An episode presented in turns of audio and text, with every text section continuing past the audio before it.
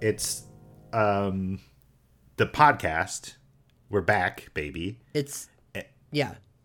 This is a, a, a, an extra sode of the hero's path. Yeah. Or like And- episode zero of us, I guess, covering this game completely Uh, in three years, yeah. four years, five years. How long Yeah. after the original game did we do that? it was like four years after, I think. I um I'm very enamored of the idea of this being episode 90 something or whatever of one podcast and episode 0 of a different podcast Yeah. simultaneously. That's cool. Yeah. Uh, Heroes Path. Hey, there's a new. Uh, they made a sequel to Breath of the Wild. Yeah. It's they uh it's called Uh, Breath of the Wild Two. Butwoon. And it's about this The guy from C- uh, Super Metroid. Yeah, yeah. And uh, did you see how um, when Batoon's babies fly out, they write out like "I love Kimiko" in cursive or something like that? I did not know that. That's very good.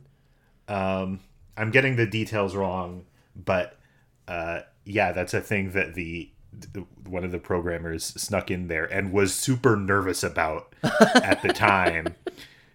And then, you know, 30 years later, he's able to say, "Yeah, I, my girlfriend at the time, not even Oh, oh, not even uh, that relationship. I don't think is any more in evidence, but it's immortalized in the code of Super Metroid, which is the game we're here to talk about today on Metroid Podcast. Yeah. we're gonna come up with a better name than Metroid. Yeah, it's a work in progress. Uh, no, so the video game Tears of the Kingdom came out. Uh, I got it. Ryan got it. Uh, presumably, like 700 million people have gotten it. I think, by my estimation. Um, based on what? So I went. Uh, I went in person into the physical realm to go pick up a copy last night at my local game store, and there I. I, I don't go to a lot of these. It's been probably two decades since I've gone to a like release thing. Uh, only reason I went is because they did it at 9 p.m. Because if it was at midnight, I would have been asleep. Sure. Um, I'm old now. I can't do that. Anyway, Yeah, I, yeah, we get it. back in the day i went to a few of these and they had you know somewhat of a crowd i by my count there were probably 250 to 300 people Wow. total at this game store which is not even a particularly good game store uh Oh, if they're not particularly good, maybe you should share their name on the podcast. i mean it's a gamestop but like i i have opinions on quality of game stores Okay. that is not important anyway a lot of people bought this game including ryan and i Yeah. Now I pre-ordered it, or no, my very nice wife pre-ordered it for me for my birthday. yeah um, over here in Australia, and um, I don't think we had because it's a smaller community. There wasn't as much of a big thing, um, but like when I called in the morning, they th- they had to. So it's EB Games in Australia, and I think that this particular franchise didn't really need to open early, but EB Games corporate said okay, guys, for the release of Birth of the Wild 2, everyone's going to open at 8 a.m. Yeah. instead of whatever. Um, and I called in and they seemed kind of busy early in the morning, but I didn't get to see like what the crowd was or if there were people lining up outside. Uh, I kind of doubt it based on where I live. Anyway, uh, let's talk about pre-order bonuses. I got this luggage tag. It's made out of pleather, and it has the logo of the game embossed in it or debossed in it. I think I was entitled to get a like wood etching or something. I have not seen one of these in person. Presumably people that got there earlier than I did got one, but Sure. I also didn't like care. I well, and the wood etching is hard to get excited about. Like it's a piece of wood that you put on your desk or whatever. something like that. Okay. This is a luggage tag. Yeah. You can attach this to your luggage. And then at the baggage carousel, everyone's like, whoa, that guy plays Zelda. Actually, they don't because it's hard to tell from a distance that it's a Zelda logo. But when you're in a situation where you have identical luggage to somebody, You're going to Yeah. be like, oh, but hang on. I had got all the Korok, so this is my luggage, see? Ah, no, I wouldn't want to use that prize to identify my luggage. Oh, I see. Anyway, um, I wanted to do a podcast about our first impressions of this game, but I wanted them to be like really first impressions. I wanted us to stop playing before we got to anything good and then talk about like because I, I don't I didn't want to get so far into the game that like we have actual opinions and then we voice those opinions and it's this kind of thing where if you play five more hours or whatever then you find out what's really going on in the game and Yeah. your opinions were stupid all along. Right. Um, I thought it was more fun to go with really really superficial opinions. I think we may have gone a little too far for that, but we'll find out. Uh, yeah, I, I kind of did. I, I, I played a little bit more and urged Ryan to play a little bit more, and I feel pretty okay with that choice. Uh, in that I did want to like, well, we'll talk about it, but the first you know twenty minutes of the game isn't really playing much of the game, and so I wanted to put a little bit of hands on the game and see what's going on. Yeah. And it's fine. It's fine. We'll talk about it. Yeah. Um. The opening scene. Oh, I want to complain before we Oh, get there. Oh boy. that I get annoyed at Nintendo Switch first party games about how you just jump straight into the game when you load it and you don't go to a menu. oh, I like that. Oh, I don't like it. What's wrong? I want to I want to see a menu. It's a video game. I have to go to the menu. But they're trying very hard with this game in particular and with other games to do a cinematic experience. They're trying to make a little movie for you to watch before you do stupid video game stuff. I didn't buy a movie. I bought a video game. You're gonna play a video game, but they want it to be a cool video game, like a movie. Um, no, you don't get a menu. You get little white letters on black background. Nintendo presents The Legend of Zelda. Tears of the Kingdom. And then we do some Raiders of the Lost Ark stuff. Yeah. Uh, there is, uh, I- well, okay, wait, who is this podcast for? Don't listen to this podcast if you're not playing the game, because it's not our job to just say what happens in the game. We're going to have an opinion about it. We're going to analyze it, right? Yeah, uh, it's Okay. we're in an interesting position because there are people that listen to podcasts that we do that have not played this game and are not going to listen to this podcast until they play this game. Yeah. And then the rest of the people probably have already played more of this game than either of us have combined. So Yeah. they're going to be getting our opinions on stuff that they saw, you know, t- 10 hours ago. oh, and they're going to poor people. and they're gonna laugh at our like we're gonna make some weird assertion and they're gonna be like Okay. "Ha, ryan and zach don't even know what they're talking about which is pretty good Okay, if, if we can do that, then this will be worth it. Um, it's Raiders of the Lost Ark. Uh, Link and Zelda are descending into the bowels of the ground beneath Hyrule Castle, these ruins, and um, it's a it's the video game thing of an NPC is walking slowly and you are following that NPC, and it's very cool like pacing exposition stuff. I guess it's arguably like played out in video games but they execute it so well.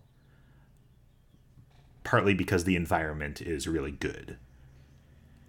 And zelda is there. It's like eh, the other thing is how much do i want to talk about this the don't limit yourself I I won't limit myself. The this is a game that people have been looking forward to forever. We've all seen like the very very very first trailer where um Mummy Ganon is going to get up and like Zelda's going to fall down or whatever. Like we've known that for years. Years? Yeah.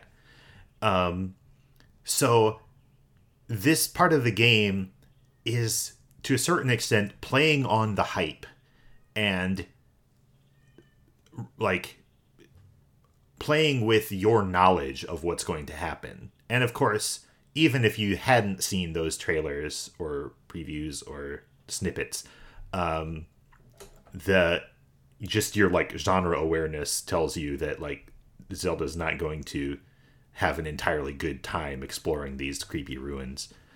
Um, but so they do a great job of creating a sense of dread, but Yeah. also doing an amount of exposition. As you get further down, uh, the catacombs feel especially claustrophobic in a way that I was like, actually, like, oh, this sucks.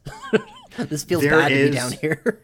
For one thing, there's there's a moment where Zelda says we'd better keep going, and you can see the camera points down this hallway, and you can see a little trace of like red, like blood moon stuff, and you're like, but there's a bad thing down there. You're where can't can't you see that the evil thing is down there? And it's it's really good because that turns out to be just a piece of atmosphere. It's not like the monster is right there and you're seeing it from a distance. Um, it's just it's it's really using all the the like features of video games that normally you have to work around or just live with. Uh, this sequence has managed to really like leverage some of that video game stupidness in order to add to the whole experience. And yeah, our the the part where you have to go down a really long tunnel and it just goes down, down, down for a while. You know what I'm talking about? I know exactly what you're talking about. Okay. It sucks. It's amazing. I I don't play a lot of like modern games, so I don't know how common it is to execute that kind of experience, but it was like it goes on for so long and they make the camera not difficult to use but really unfriendly. Like i kept on trying to move the camera to give me a little because i wanted to look around the corners and see what was up ahead but the camera would not let me do that. So it was fantastic. Um and also just the way the environment is designed you really get the sense of you're like in ruins for a while and then for a while you're just in the guts of the earth Yeah. and then there's more ruins and then there's more like completely primordial rock it's Yeah. awesome Uh, There's definitely like a ruin segment, and then as you get closer, it feels like you're going through like where somebody or something tunneled. yeah And then towards the very end, we'll, we'll go back up in a second, but towards the very end, there's like a set of like what were probably doors or passageways that look like they've been blown out a little bit, which has me very concerned. it's cool Uh, but uh, but you wanted to go back up there's plot back up. Oh yeah, there was a plot um, where it's pretty cool. The, the, yeah, another good use of video game language is you get into a room and there's some keys, and you have to kill the keys, and then Zelda comes in and uh, starts expositing, and the like you could have done this with just you walk into the room and uh cu- cutscene time zelda starts looking at the murals and talking. But because you finished a task by killing all the key- keys um, it feels much more natural for the cutscene to happen after that because you actually did something. There can be a transition. And zelda starts out by saying hey are, are you hurt? Um, she doesn't get that you are a god with 32 hearts. I did laugh at that specifically because for that reason. and um, and then the scene can very organically and not in like a jarring way move on to Zelda describes some murals. Yeah, we get uh murals that we've seen in like preview stuff and she kind of explains some stuff as best as she can because in this instance she is doing some speculation about the nature of the secret backstory to Hyrule. Yeah, that I'm sure in the process of playing the game for 100 hours, we'll know all about eventually. So, Mm-hmm. shout outs to people in the future listening to us speculate and get it all wrong. Uh, it's presented in a way that you know, like when the smart character says, "This mural must depict this," I don't think she's going to turn out to be wrong, and it's actually a mural of the good Moblins attacking the evil Hylians. Oh, sure, the but- Yiga clan clan. Um, but uh, there's a demon king. There's also the Zonai. We should point out. Uh, it's it's dumb, but like everyone was guessing that the Zonai would be a thing in this game, and uh, in the first five minutes, she says this must be some Zonai stuff, Yeah. and so good job everyone for guessing that. Uh, that was kind of a foregone conclusion at this point. Yeah. Um, I'm very interested to see what pans out with the Zonai stuff because, well, there's a lot going on. Like, Zelda, I mean, where do I start? Breath of the Wild is a game that will make pulls from previous Zelda stuff when it feels like, but also felt not beholden to that stuff in any real material way mm-hmm. in that they were kind of just forging their own ground. And a lot of the plot stuff here starts to make pulls that feel more direct. And I don't know if that's actually going to pan out that these are actual direct like references to previous Zelda events or if this is just them continuing that and using like terms and ideas from previous Zelda but in a new novel way. Well, here's what's going on for me. It's worth pointing out that in Breath of the Wild, the first thing that happens in the game is Zelda tells you to wake up, and now you run around, you do whatever you want, right? Yeah. Here, um, and and the storytelling of the game was like grew out of that as you're gonna run around and do whatever you want, and sometimes you're going to see something about the backstory, like the the well, enough ink has been spilled on the storytelling in Breath of the Wild. Here, just by having you walk through this long cutscene where Zelda speculates about what carvings mean, they are establishing we're not doing the story that way this time. There's going to be a concrete set of facts that you're going to discover and you're going to do normal video game story stuff and there's going to be a bunch of lore with a bunch of proper nouns in a way that Breath of the Wild didn't want to do and people said that Breath of the Wild didn't have a good story for that reason. Um, so I, just like the method of presentation in this opening sequence is I think again kind of speaking to people's beliefs or like speaking to the discourse about Breath of the Wild and trying to say, well, here's how we're doing it this time. And then when uh, you get this, all these murals and these proper nouns, and you talk about a demon king and an imprisoning war, it seems to be, um, like fan service is perhaps the best word, or at least the first word that springs to mind. Trying to tell the that nerdy player who wanted more of this timeline stuff well you're gonna get it. And you're right we're, we're not sure if it's the imprisoning war that we've been thinking about for 30 years. Um, but you know Yeah. it's, it's definitely pointed that way. That's where I'm at with a lot of this is I'm like waiting to see which way it drops because Mm-hmm. when she says the imprisoning war, I say now wait a second. You can't just throw that term out there. that means something. And I'm I'm curious to see if it means the same thing that it used to mean or if it means something else in whatever version of Hyrule we're in now.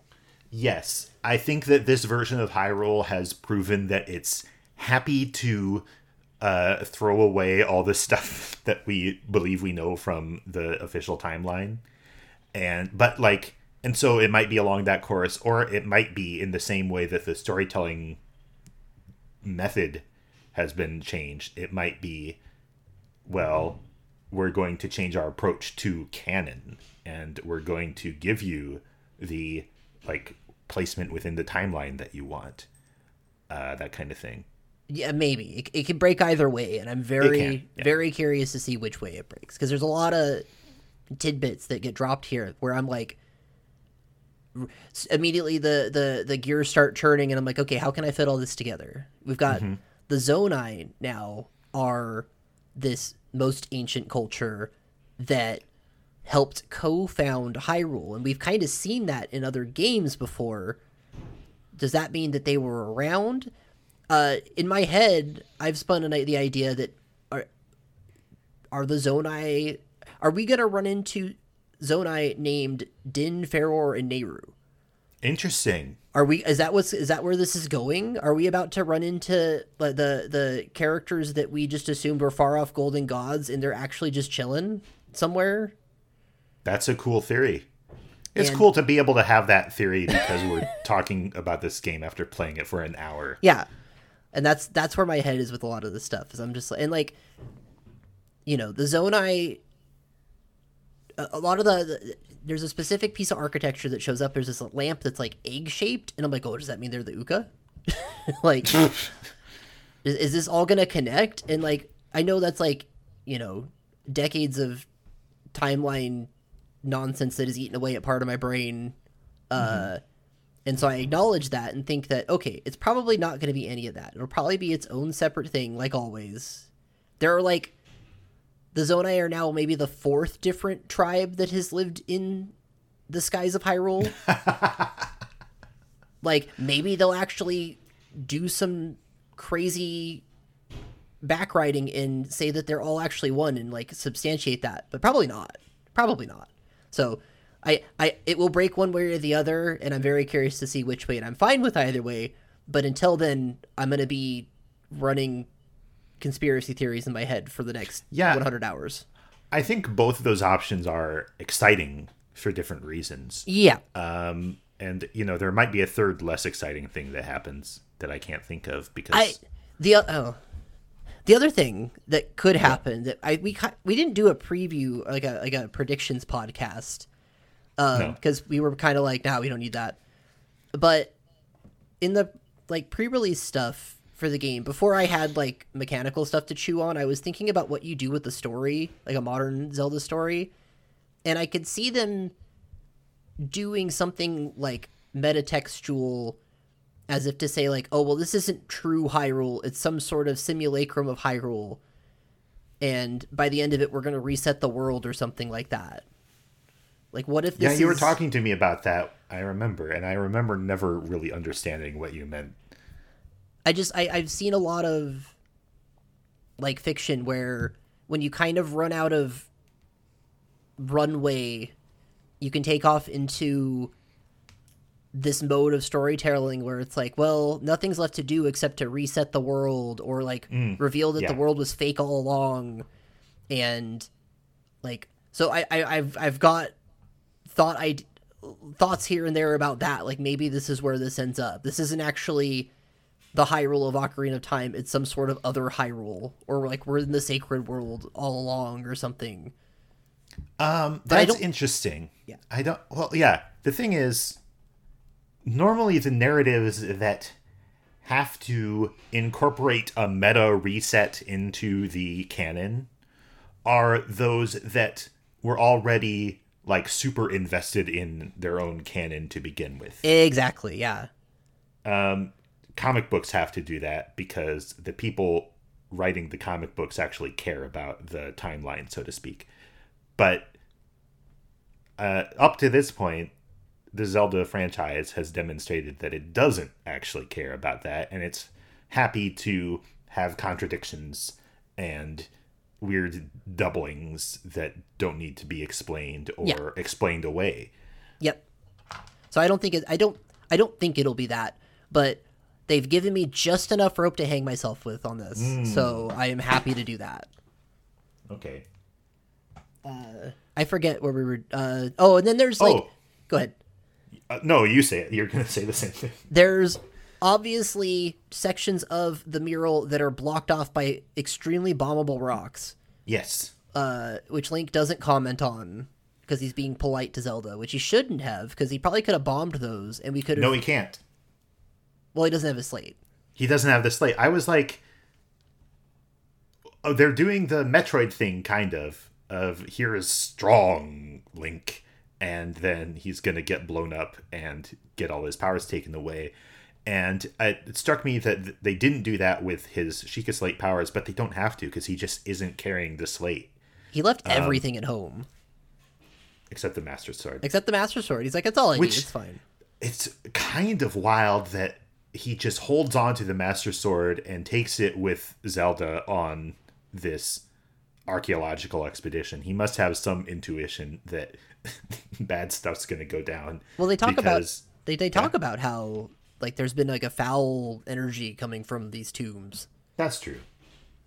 Um, no, so the the bombable ball thing is another case of them using video game language to great effect Yeah. because it immediately makes you a want to use your bombs, know that you don't have your bombs, whoops.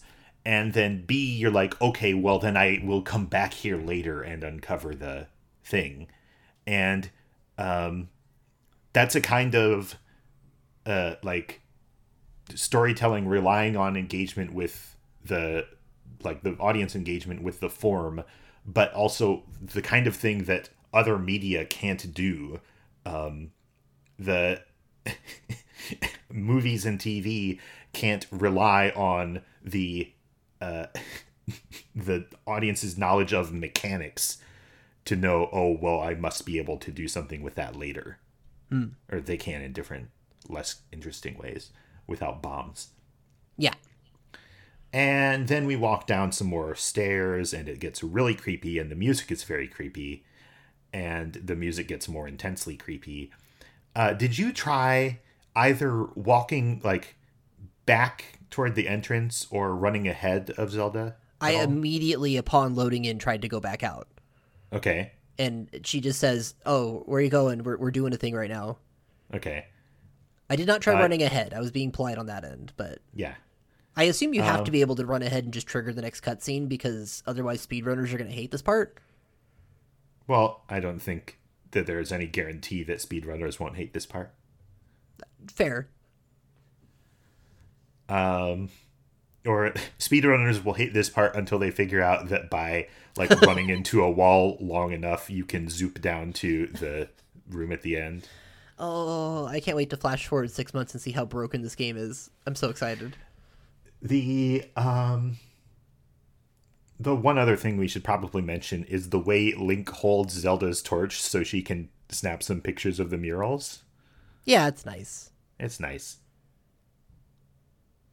i'll use that for evidence of my ship on live journal i'll say see they're meant to be he holds her torch like a good insta boyfriend That's right.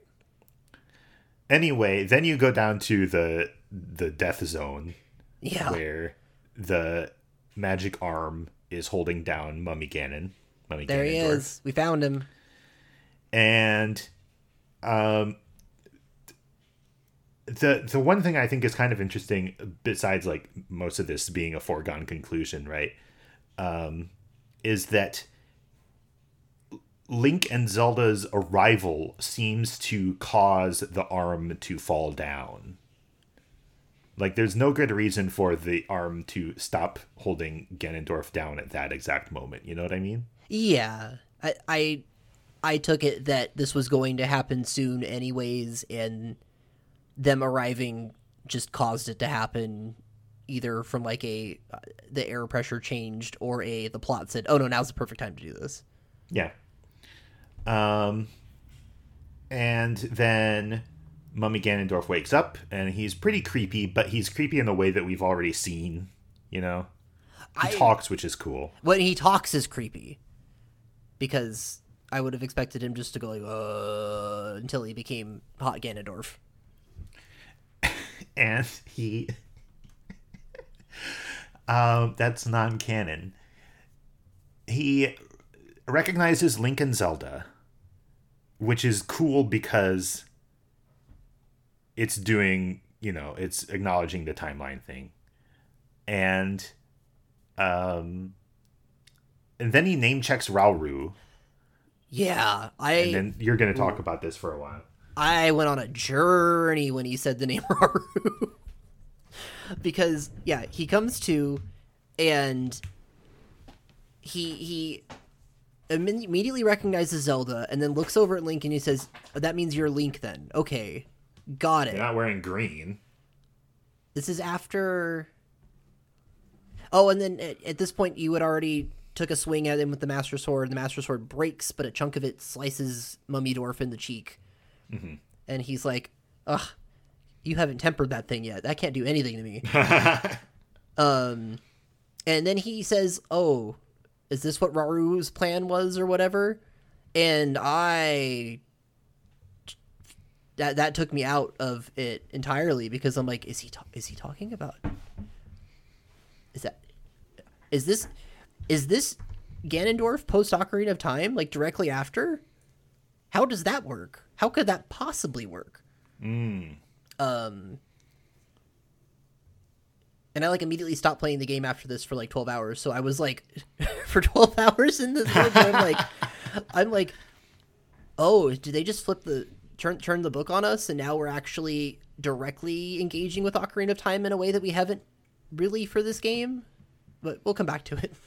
Um, you know what? I'd like to get your opinion on something because I tried to look this up Okay. last night, and then it was there's too many spoilers online. If you Google imprisoning war, Oh, it's bad out there right now. I've got half of everybody I know silenced right now. So I I just want to the imprisoning war is eventually or uh, initially referred to in the lore for Link to the Past, right? Correct. It's the backstory to Link to the Past that in the past, the thief Ganondorf got away into the Sacred Realm, got the Triforce, and then the sages and the Knights of Hyrule united to seal him up in there to keep him out of everybody's business for until the events of Link to the Past. Okay. And then Ocarina of Time came out and kinda is that set of events, but slightly differently because of the Triforce isn't entirely at that point the Triforce is separate in three instead of being just all in the Sacred Realm. Okay. And that's always been a glaring contradiction that is part of the reason we have timeline conjecture in the first place. Okay. All right. Because yeah, I was never um well, whatever. Okay, so the the imprisoning war could be said to describe either events referred to in Link to the Past that we've never seen, or it could be that they're when people talk about the imprisoning war, they're talking about the events of Ocarina of Time, or they could be wa- talking about some other thing. Here's something we missed when we were talking about the mural. Zelda says that the this war was fought against the Demon King. And she sees the, the Demon King in the mural, and it's a big Ganondorf guy, and she doesn't understand that that's the same guy as Ganon who we were fighting against the whole previous game Yeah.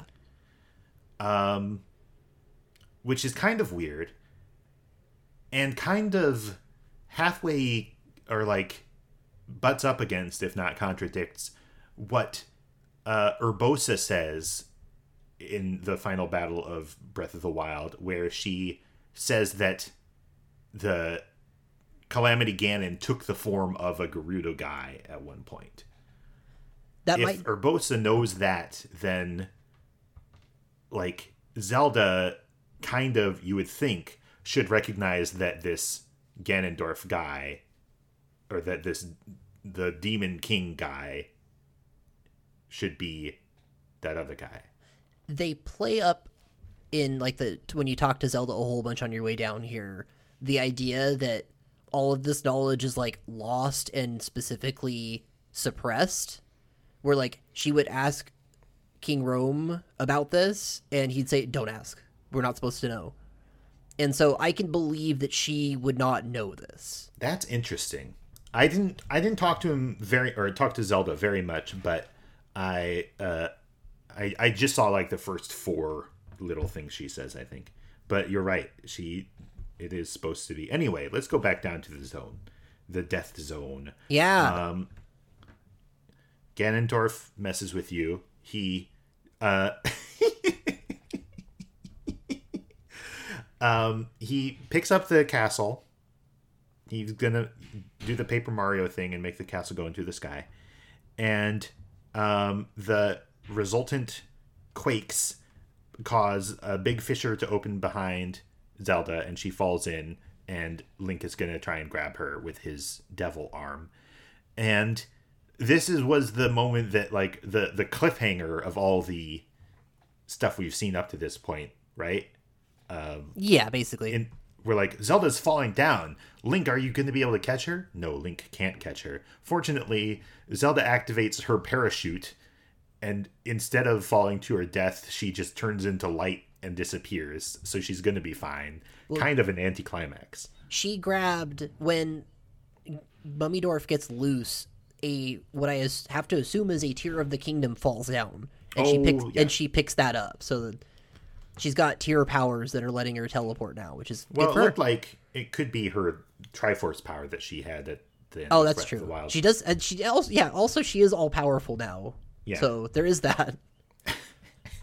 That's why she asks Link if he's hurt after he fights some bats, because she thinks of him as a mere mortal. Yeah, exactly.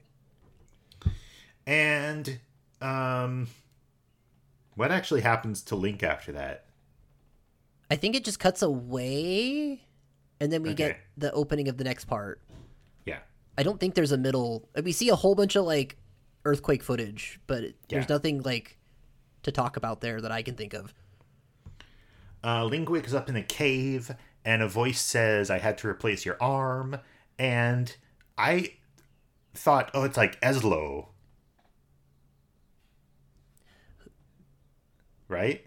I well, I, I thought this was Rauru, uh, Um, because of the previous conversation where he name drops Rauru, and I was, I was sort of- not thinking it was Rauru at this point. I I wasn't exactly thinking it was Ezlo, but I thought like that must be what's going on. That'd be sick if it was Ezlo. Ezlo should be in this game. Maybe he Yeah, is. Who maybe knows? he is. maybe uh like side of a mountain is named after him. But it's Elzo. Elzo mountainside. There's a Rauru town ruins in Breath of the Wild. Does that mean it's named? Anyways, Calm down. I'm losing my mind here. It's fine. You can play more after we finish the podcast. I know. I'm very excited to do that. the um the voice oh you pick up the master sword and it's wrecked and it only has one power that's good also means- it plays the like th- this creepy version of the you got an item fanfare when you pick up the ruined master sword it's so good Does this solve the problem people had where now you just have a weapon permanently? Um possibly i noticed that um i used the i used it it said that it ran out of power eventually i didn't try using it after Oh. I, I don't think it was in my inventory after that I haven't looked. I've been using a lot of sticks, so yeah i i got the impression that it was just a permanent terrible weapon but it did say that it ran out of power and it might have it might be the kind of thing where it's going to recharge into a one power thing yeah. i don't know I'm glad it's not Um, dead. I'm glad we're presumably going to fix it at some point. Um, I hope we don't fix it and the series just stops having a Master Sword. That was the end of the Master Sword. Okay. The tears of the kingdom are the tears that the kingdom is shedding over the permanent death of the Master Sword. That would be interesting. I would be okay with that. I would not be okay with that. I think that's a stupid idea that I said as a joke. Well, I don't care. It would be interesting, and interesting is good at this point.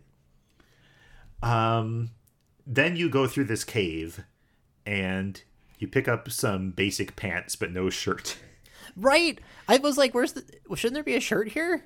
No. I'm glad you didn't find a shirt because I was gonna feel really foolish if you're like, Zach, you didn't find the shirt. No, there can't be a shirt because it's fan service. And the game does a very good thing of teaching you to dive off of these little things, these little circles. They're like, oh, I can dive here. Oh, I can dive here. And then you come to one, you you exit the cave and you're outside and you're in the sky and there's this circle that is you know is the circle that means you can dive here and you're like well okay and link is dumb enough to just jump off this cliff 400 feet down into a pool of giant lily pads. He's cool with it because not even because Ezlo told him to he just is like well i'm if there's nowhere else to go then I'll, that's where i'll go. And you fall for a long time and um, The title logo comes up. of the game the title comes up and this is like this is where i stopped. I was like this is enough to talk about. I yeah, I wanted a little more. yeah you're you were weak I was weak.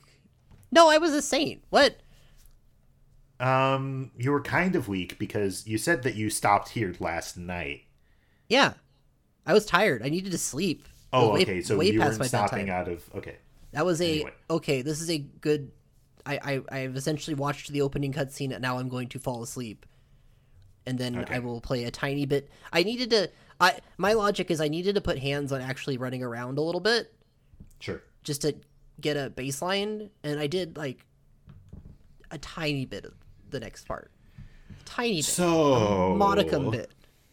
you end up on the equivalent of the Great Plateau, where you can pick up your first mushrooms and a stick, and you can fight some basic enemies Yeah. who suck. They they can't defeat me. They probably could actually. Um, one of them took away like half of my health. Um, and like, the other thing is, I think that this game is really um it's trying to speak to like it it is assuming in a way that sequels don't always do that you played the first game it's it has a certain amount of tutorialization but i think a, a large contingent or a large percentage of the design philosophy is we don't have to act like this is your first zelda game because it's a sequel to such a big game. Yeah, there's there's still tutorial stuff there, but it is definitely a little more brief in some ways. Yeah. Um, unless we're just gonna find out where we haven't found the rest of the stultifying tutorial stuff yet. The um Oh, oh, you get the Purah pad. You get your Nintendo Switch. It's so a Nintendo Switch. It's very funny. Um, but like the way he holds it up, like the when you see it, um, in like when they do a, a, a close up on it, I felt like they did a really good job of. I was like, hey, the guy in the video game has a thing that I have. Um, it kind of a childish, like, oh, it's it's the same toy I have, um, and it looks really cool, and I think it's fantastic. Also, I was really itching to have the uh, Sheikah Slate equivalent for a while because as soon as I got out of the, um, possibly even while I was in the ruins in the opening cutscene, I was like, I want to go into first person. I want to look at that thing. I want to look at that thing. Yeah, Uh, there's a dragon over there. Can I look at the dragon, please? the dragons are just chilling up here. Uh, that's exciting. Uh, did you get a good look at the dragon? Not especially. It's not one of the dragons we know. Oh, for real? Yeah. Oh, sick. Okay, cool. Um, Oh, and then I, yeah, I, I have to ask. Uh, I don't know the answer to this question. Uh, Purah is definitely going to be in this game. Is she still young, or is she a different age? huh? What do they do with that character? I, I, I do not know. I have no idea. That's interesting because that could be a way to indicate how much time passed between the games. Uh huh. Um, you kind of get the impression that this is what happened immediately after the end of Breath of the Wild, but it could be that it's been a year or three. Um, Well, or she, you know, did more inventing and is now extremely old, or Like Oh, she invented a way to make herself extremely old. What are you talking about? or like something. Like I, I there's you know, they have a model of Purah from like her youth from the Muso game. Yeah, Like is is she going to be that Purah? Is she still just going to be young Purah doing the Genki thing? if she's but like if if you if you use the model from that age of calamity then you're saying that this game takes place what 10 years after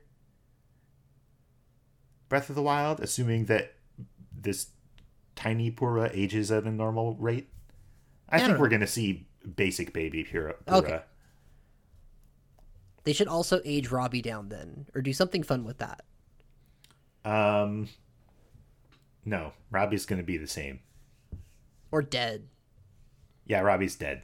Well, he put his consciousness into a Sheikah drone. Oh, he'd love that. Yeah.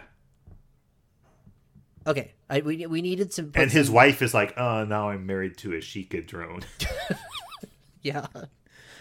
We Okay. needed we needed some dumb predictions, so thank you for indulging. Now Uh, perfect. we can scoot uh, ahead. You scoot ahead.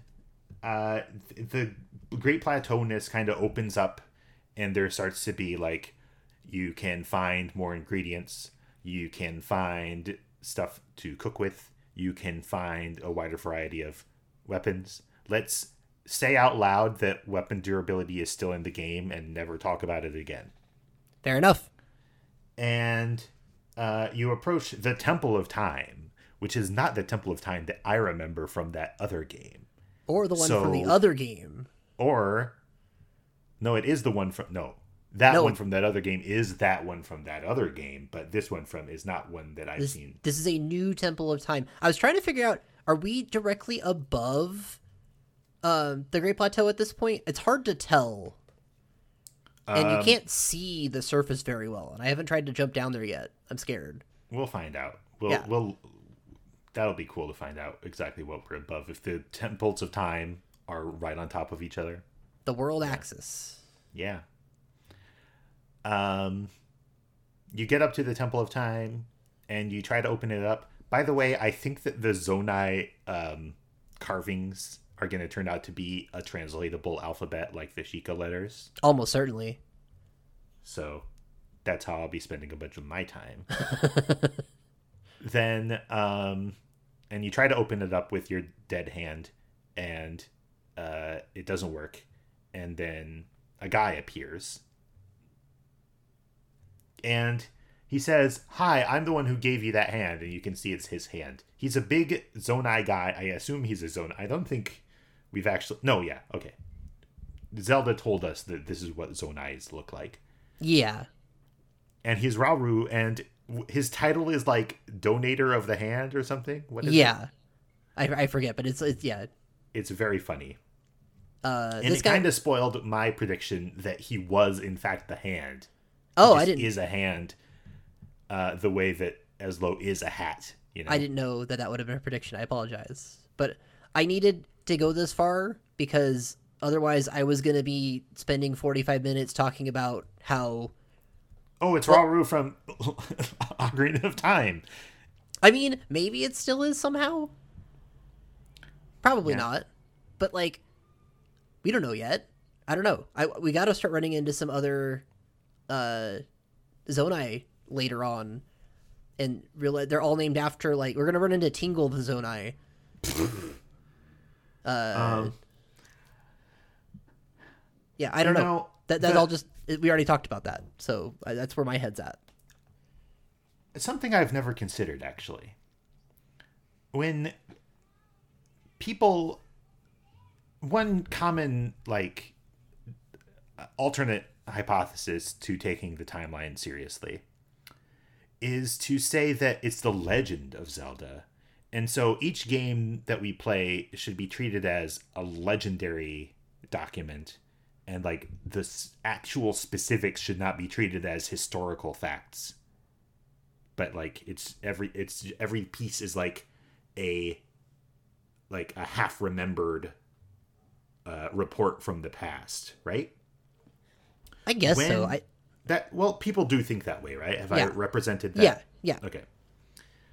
When the games refer to each other in this way, it if if you carry that theory out, then every game is like half remembering the other games, and so they're all kind of canonical within themselves, but f- like fuzzily referring to all the other ones that you know from any given point of view my where i'm standing is solid but everywhere else is vague and interpretable um, which is a troubling way of viewing even a fictional universe I think that my the the trouble I have with viewing the Legend of Zelda in this particular like way is that there's no baseline.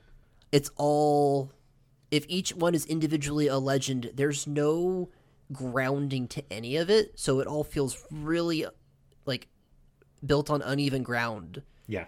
Like when you look at real world legends there's always some kind of like baseline. There, there's at least a historical period you can look at and be like mm-hmm. well this was written during this time and this you know was written from this perspective. This is a when you read a specific take on a legend you're reading like okay well this is a version of this legend that was written a thousand years later by this specific set of people that had this specific set of goals for writing this and because it's entirely within the framework of a fiction, it gets really dodgy to try and interpret things like that in my head. Um, the the only way out for that way of looking at it is to treat the baseline or the like rigid reality as that of the developers making the game and that's uh not a very interesting way of looking at it because that's my reality it sucks Yeah. I mean, maybe, you know, maybe they that could be ground that they forge with this game maybe, right? maybe They they could do that at some point, but also doing it at some point would also like they would have to go with that going forward, right? Uh, I don't know. They It'd be- they don't have to do anything. They can No, always it- change their mind about what like what they're even trying to do. Yeah. Or they're gonna just completely ignore this problem altogether and just make a fun video game and not think about it as hard as the fans are gonna think about it. Well, no, I don't think that will happen. Cuz to do that they would have to make a fun video game. Burn notice. Dang. Podcast over. Mic drop. Um no, we actually got a little further. Um because what did we do? Oh, he he he. Rauru sends you to a shrine, and I said you should probably just go do that shrine just because it's fun to do a shrine. Yeah, this was another place. This was when we were in communication while I was playing.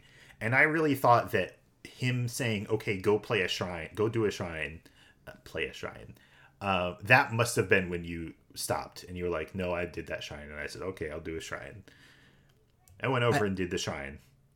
I, I wanted to. Do, oh, this means that several years from now, I get to uh, create another compilation podcast of me saying the name of every shrine. So here we go. Inaugural entry. Ukouh Shrine. Good job. I'm very excited. I was careful not to talk over you at that point. Appreciate it. Um, and in the shine, you use the ultra hand. Yeah. The, whatever you name a thing first is the name it's going to stick. There's no such thing as a work in progress name.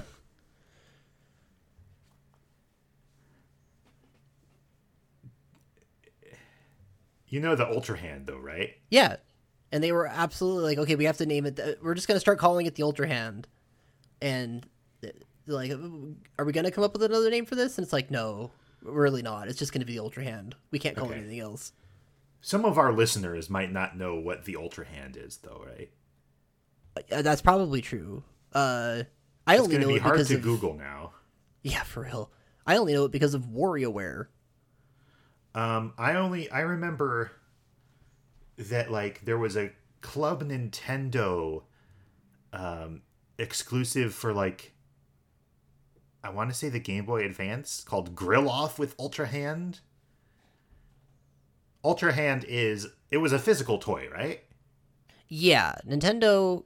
Uh, I was gonna say was, but is fundamentally a toy company. And Okay. prior to video games, made a bunch of goofy toys in Japan, and one of them was like an extendo grabo thing. Like in a cartoon, like a hand with the accordioning arm that stretches out. And it was called the Ultra Hand. And now Ultra Hand is the name of the zombie hand attached to Link that allows him to manipulate objects at a distance and also stick them together with what were we calling it on Google Chat? Oh, I don't Magic remember. glue or something. It's it's basically glue. It's goop. and this is what we're going to do all the time in this game is glue things together. Yeah, I've only used it in this shrine, and I haven't played with it yet, so I know that that's like it. They give it to you first because that's the that is the game kind of Yeah. from so, to some extent at this point. So, um, and then I exit and well, having only done one shrine, I wasn't. It's hard to get a read on how those are going to go, so I'm not going to try and speculate even. I I'm going to predict that in the other two shrines we get two more powers. Probably, I mean maybe. maybe. Are there three more Um, powers? There's two more shrines. Okay, the There's slots in the um in the like hand interface for like five or six more powers. I don't know. like a camera and an amiibo and master cycle. Oh yeah. There- Master the- Cycle Zero Plus. Master cycle's not in this game. There's no way, right? Could be a flying motorcycle. But you get to build that. I'm gonna build my own motorcycle, and it's gonna have a jet on it. Okay. Assuming there's jets. I think there. I don't know if there's jets or not. Probably. I don't know. I'm gonna make a prediction. There are jets. All right, I'm gonna strap it to a chair, and I'm gonna have a great time. Okay. Uh, That's kind of all I have. I, I It's like fun. it's- I I can see some of the shape of the game to come. I am extremely excited to get to the surface. yeah, that's gonna uh, be cool. I need to know what's down there. I need to go like I'm gonna do the same thing I did when I played the game, the first game, where I spend the first 20 hours just exploring the world and not accomplishing anything. Um, do we want to? Do we want to talk about whether we're gonna do any more of these podcasts? I had just assumed that we would just touch base after we both beat the game. That's Like- yeah. If we try to sync up too much more, we're gonna both go crazy. Yeah. I think. Like I, I was kind of vaguely thinking that we would like possibly do like a little while later, a little while later, but I, trying not to spoil each other would be maddening. So we yeah, would be yeah we would be tripping over stuff i think. I mean unless unless we both hit a point sometime next week where we're both feeling pretty good. I don't know. We'll see how much i actually play this weekend. I've got intentions to play a lot but i don't know we'll see. I'm old I'm not old. ryan veeder is still young